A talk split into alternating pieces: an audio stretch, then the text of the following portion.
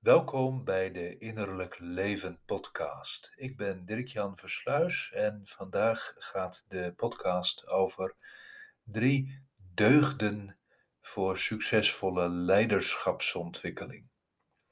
Drie deugden uh, doet misschien een beetje denken aan het begrip van de middeleeuwse deugden en ondeugden, die een beetje in verband kunnen worden gebracht met de kerkelijke context en wij zijn denk ik in deze tijd heel gevoelig voor wat goed is en wat kwaad is.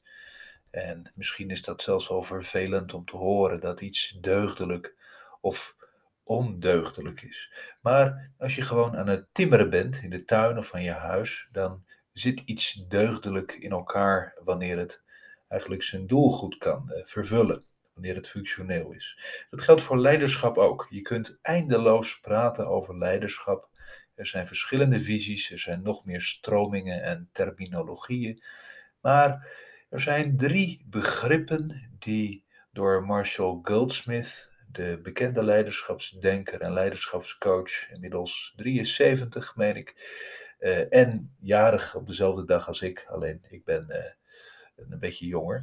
Uh, drie deugden die volgens hem heel belangrijk zijn voor leiderschapsontwikkeling.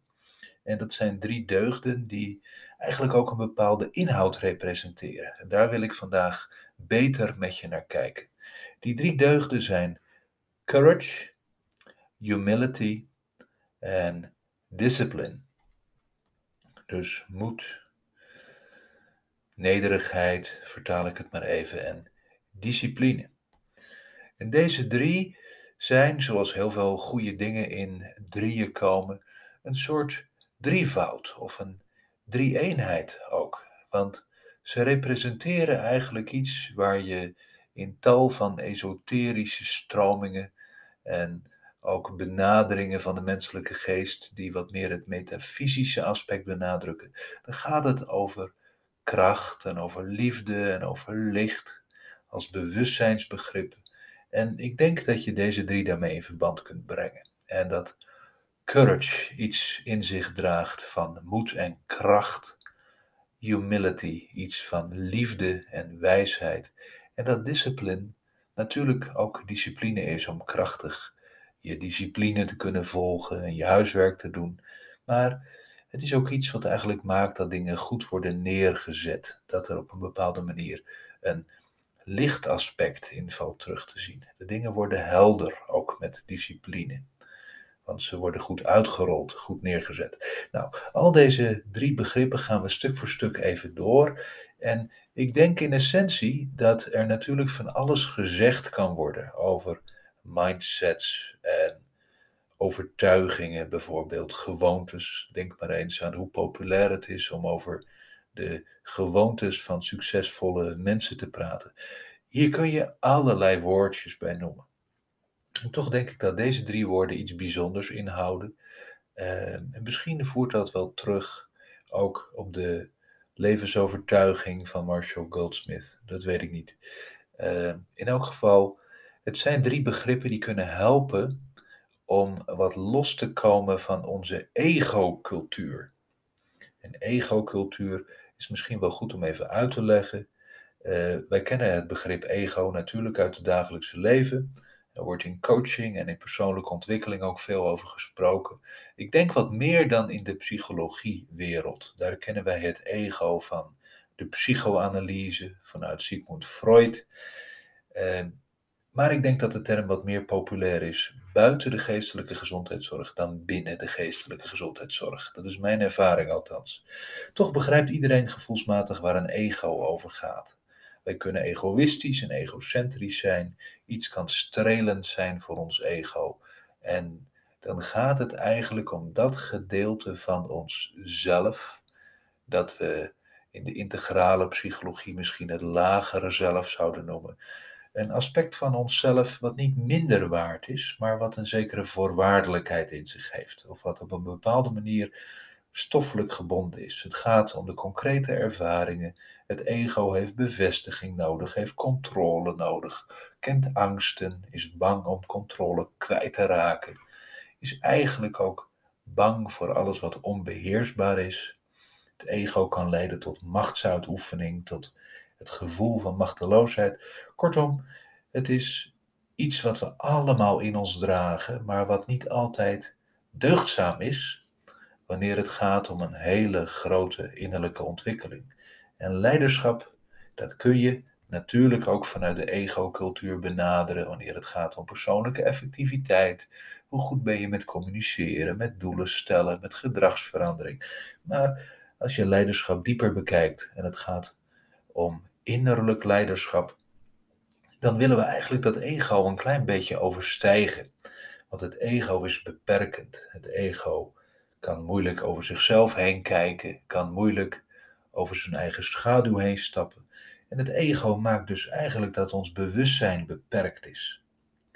Niet beperkter dan menselijk gezien normaal is, want we hebben allemaal deze relatie met ons ego. Maar het is wel belangrijk wanneer het gaat om leiderschapsontwikkeling dat we zo hoog mogelijk mikken. En leiderschap over een bedrijf of organisatie of over een groep teamleden begint toch ook met innerlijk leiderschap. En dat innerlijke leiderschap, dat gaat ook over hoe verhoud ik mezelf nou tot mijn ego? Ben ik daardoor gebonden of kan ik dat eigenlijk op een redelijk flexibele manier bekijken? Of kan ik het misschien zelfs overwinnen? Dat klinkt misschien wel heel erg alsof het een vijandige setting is, maar dan zou ik liever zeggen overstijgen. Daar niet meer door bepaald worden of daar niet volledig door bepaald worden. Nou, om te beginnen die courage. Het vraagt heel veel moed om naar voren te stappen. Het vraagt heel veel moed om leiding te geven waar iemand anders dat niet doet. Waar je het risico loopt om aangevallen of afgevallen te worden. Het vraagt ook moed om zekerheid op te geven. Want op het moment dat je wilt verbeteren, dan geef je ook iets op. Je geeft misschien wel een middelmatige situatie op die wel structuur en duidelijkheid geeft. Je weet wel wat je hebt en niet wat je krijgt. En dat vraagt moed om daarin te stappen. En daar ook nog eens je mensen in voor te gaan. Ook al blijft misschien de ogenblikkelijke beloning nog uit, omdat er nog geen bekrachtiging is of het is nog niet echt goed in werking gezet, dus het is nog hard werk. Het vraagt de moed om je nek uit te steken. En daarvan zullen we het allemaal eens zijn dat dat een zeker leiderschap in zich draagt, maar je moet het nog steeds wel doen. En leiderschap doen is één, maar dat van binnen ook durven uitdragen. En dat eigenlijk ook overtuigend doen, dat is toch wel twee. Dus courage heeft te maken, denk ik, met de kracht om kwetsbaar te zijn. De kracht om een risico te nemen. En dan bedoel ik dat niet als in een extreme sport, ik neem een risico. Nee, dat kun je ook op een hele krachtige, overpowerende manier doen. Risico's nemen. Maar leiderschap gaat natuurlijk ook over risico's nemen. Maar je wilt dat niet doen zonder in verbinding te zijn met je mensen. Dus het vraagt moed om en betrokken te zijn op je mensen en over je eigen schaduw heen te stappen. De controle eigenlijk los te laten. Dus courage, de kracht om die dingen af te zweren, af te breken, los te laten, die eigenlijk niet deugdzaam zijn voor het grotere geheel of voor het grotere perspectief waar je naartoe werkt. Humility ten tweede, nederigheid of een zekere mate van bescheidenheid, is ook heel erg belangrijk. Wij hebben denk ik een beetje een archetypisch beeld bij leiderschap dat het gaat om grote ego's. Dat kan natuurlijk ook in de praktijk wel zo zijn. En grote ego's kunnen ook heel dienstbaar en deugdzaam zijn wanneer ze hun kracht kunnen inzetten voor iets groters. Dus niet voor hun ego alleen. Dat is egocentrisme. Die nederigheid, die is als deugd wel belangrijk. Want dat betekent eigenlijk dat ik, Dirk Jan, mijzelf opoffer. En met dat opofferen bedoel ik niet dat ik mezelf kwijtraak, maar meer dat ik mezelf eigenlijk beschikbaar stel voor iets dat belangrijker is dan alleen mijn persoontje. Dus mijn ego is ondergeschikt aan het belang van zoveel andere mensen, bijvoorbeeld in mijn bedrijf. Of het is ondergeschikt aan het belang, het grotere belang dat we gezamenlijk dienen, waar onze waarden over gaan. En daar gaat, zal ik alvast verklappen, volgende week deze aflevering over. Onze waarden, waar we allemaal tegelijk op georiënteerd zijn. die zijn eigenlijk groter en op een bepaalde manier minder persoonlijk gebonden dan ons ego dat is. Dus het vraagt een zekere zelfverloochening of nederigheid om ook onze vastigheden en onze eigen belangen op te geven. Betekent natuurlijk ook kwetsbaarheid. Betekent ook mezelf durven laten zien in alle waarheid, oprechtheid. Maar het goede nieuws daarbij betekent ook dat er veel meer warmte, verbinding en liefde gaat stromen. Dus deze humility is een geweldig medicijn wanneer je in leiderschapssituaties te maken hebt met een zekere gebrokenheid of een zekere ja, gebrek aan contact, wat ik zou noemen disconnectedness. Die kwetsbaarheid die je als leider toont, kan alle verschil maken in dat er weer wederkerigheid, contact, connectie en bepaalde aanwezigheid van liefde gaat leven op de werkvloer. En die liefde hoeft helemaal niet zacht of soft te zijn. Hij is wel warm en zacht, maar nog steeds heel deugdzaam. Je kunt daarmee bouwen. En tenslotte de discipline. Ja, discipline wordt vaak op een masculine manier gebruikt. Je moet de discipline hebben om te trainen voor een marathon of om 300 kilo te deadliften of noem maar eens even iets ambitieus waar je discipline voor nodig hebt. Discipline heeft echter ook een heel belangrijk ander aspect in zich. Als wij in grote veranderingsprocessen of ontwikkelingsprocessen komen, dan zijn er altijd heel veel emoties, zijn er veel energieën aan het werk, gebeuren er ook heel veel dingen. Dus we hebben altijd wel een bepaalde golfbeweging in ons leven en dus ook in ons werk waar we mee te dealen hebben. Als het om leiderschap gaat, kan het niet anders of in veranderingsprocessen komen er voortdurend weer nieuwe uitdagingen op ons bureau terecht.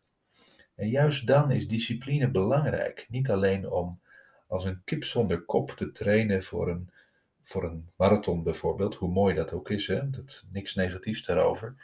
Maar discipline kan ook betekenen dat je je eigenlijk op een bepaalde manier eh, onaantastbaar opstelt ten aanzien van al die vele golfbewegingen en onrustige bewegingen die je in het reilen en zeilen van je bedrijf of van je leven, als het om leiderschap in de persoonlijke zin gaat, tegenkomt. En je bent voortdurend gericht op die waarden en die grotere overstijgende doelen of gedragsdoelen die je hebt gedefinieerd. En je hebt de discipline om ongeacht de emotie, ongeacht de urgentie van de dag, daar eigenlijk voortdurend op gericht te blijven. Dus het blijft ook in het zicht. Het blijft altijd, ondanks dat ons levensscheepje of het schip van ons bedrijf of onze organisatie heen en weer schommelt, blijft er ergens in de periferie van ons bewustzijn een gerichtheid op datgene wat we overeengekomen zijn, wat belangrijk is. De discipline, daar zit ook volgen in, om eigenlijk in alignment met dat aspect te blijven. En voortdurend dat te blijven volgen en nastreven. Dus courage, humility en discipline als drie deugden voor de meest succesvolle manier van leiderschap bedrijven, zowel in je persoonlijke leven als in je bedrijf of organisatie. En ik hoop je hiermee iets te laten zien van waarom dat belangrijk is. En dat eigenlijk alle drie deze deugden zo deugdzaam zijn, omdat ze helpen om het ego-aspect van onszelf te overstijgen. Ten eerste het krampachtig vasthouden aan datgene wat we kennen en waarbij we ons veilig weten. Ten tweede de illusie van een onkwetsbaar ego. En ten derde ook de typische inzuigende kracht van de emotionele uh, stress en schommelingen waar we mee te maken kunnen hebben in ons persoonlijke en ook in ons zakelijke leven. Dus drie deugden die eigenlijk niet zonder elkaar kunnen. Die moed kan niet zonder de humility en discipline. En dat geldt voor de andere combinaties ook. En wat dat betreft zou je kunnen zeggen, dit is eigenlijk de drie-eenheid of de heilige drievuldigheid van de leiderschapsdeugden. Nu zeg ik het een beetje zwaar, maar het toont wel hoe belangrijk ze zijn. Ik zou je willen vragen voor deze week, dit kun je altijd aan jezelf vragen. Hoe staat het met mijn moed om over mijn schaduw heen te stappen en gewoon naar voren te springen, het podium op te gaan en alle controle los te laten? omdat ik weet dat het nodig is. Hoe staat het met mijn kwetsbaarheid? Durf ik mijzelf kwetsbaar, nederig te tonen naar de mensen met wie ik te maken heb, persoonlijk of ook op mijn werk? En ten derde, in welke mate ben ik voortdurend gedisciplineerd genoeg om eigenlijk de lijn te volgen als een discipel van datgene wat we hadden afgesproken, wat hoger is dan ikzelf, belangrijker dan mijn ego, belangrijker ook dan de ego-cultuur in je organisatie, die kan er natuurlijk ook zijn. En waar gaan we met z'n allen naartoe? Dat kun je zowel op je carrière en op je werk, als zeker ook op je persoonlijke leven en op je persoonlijke ontwikkeling van toepassing laten zijn.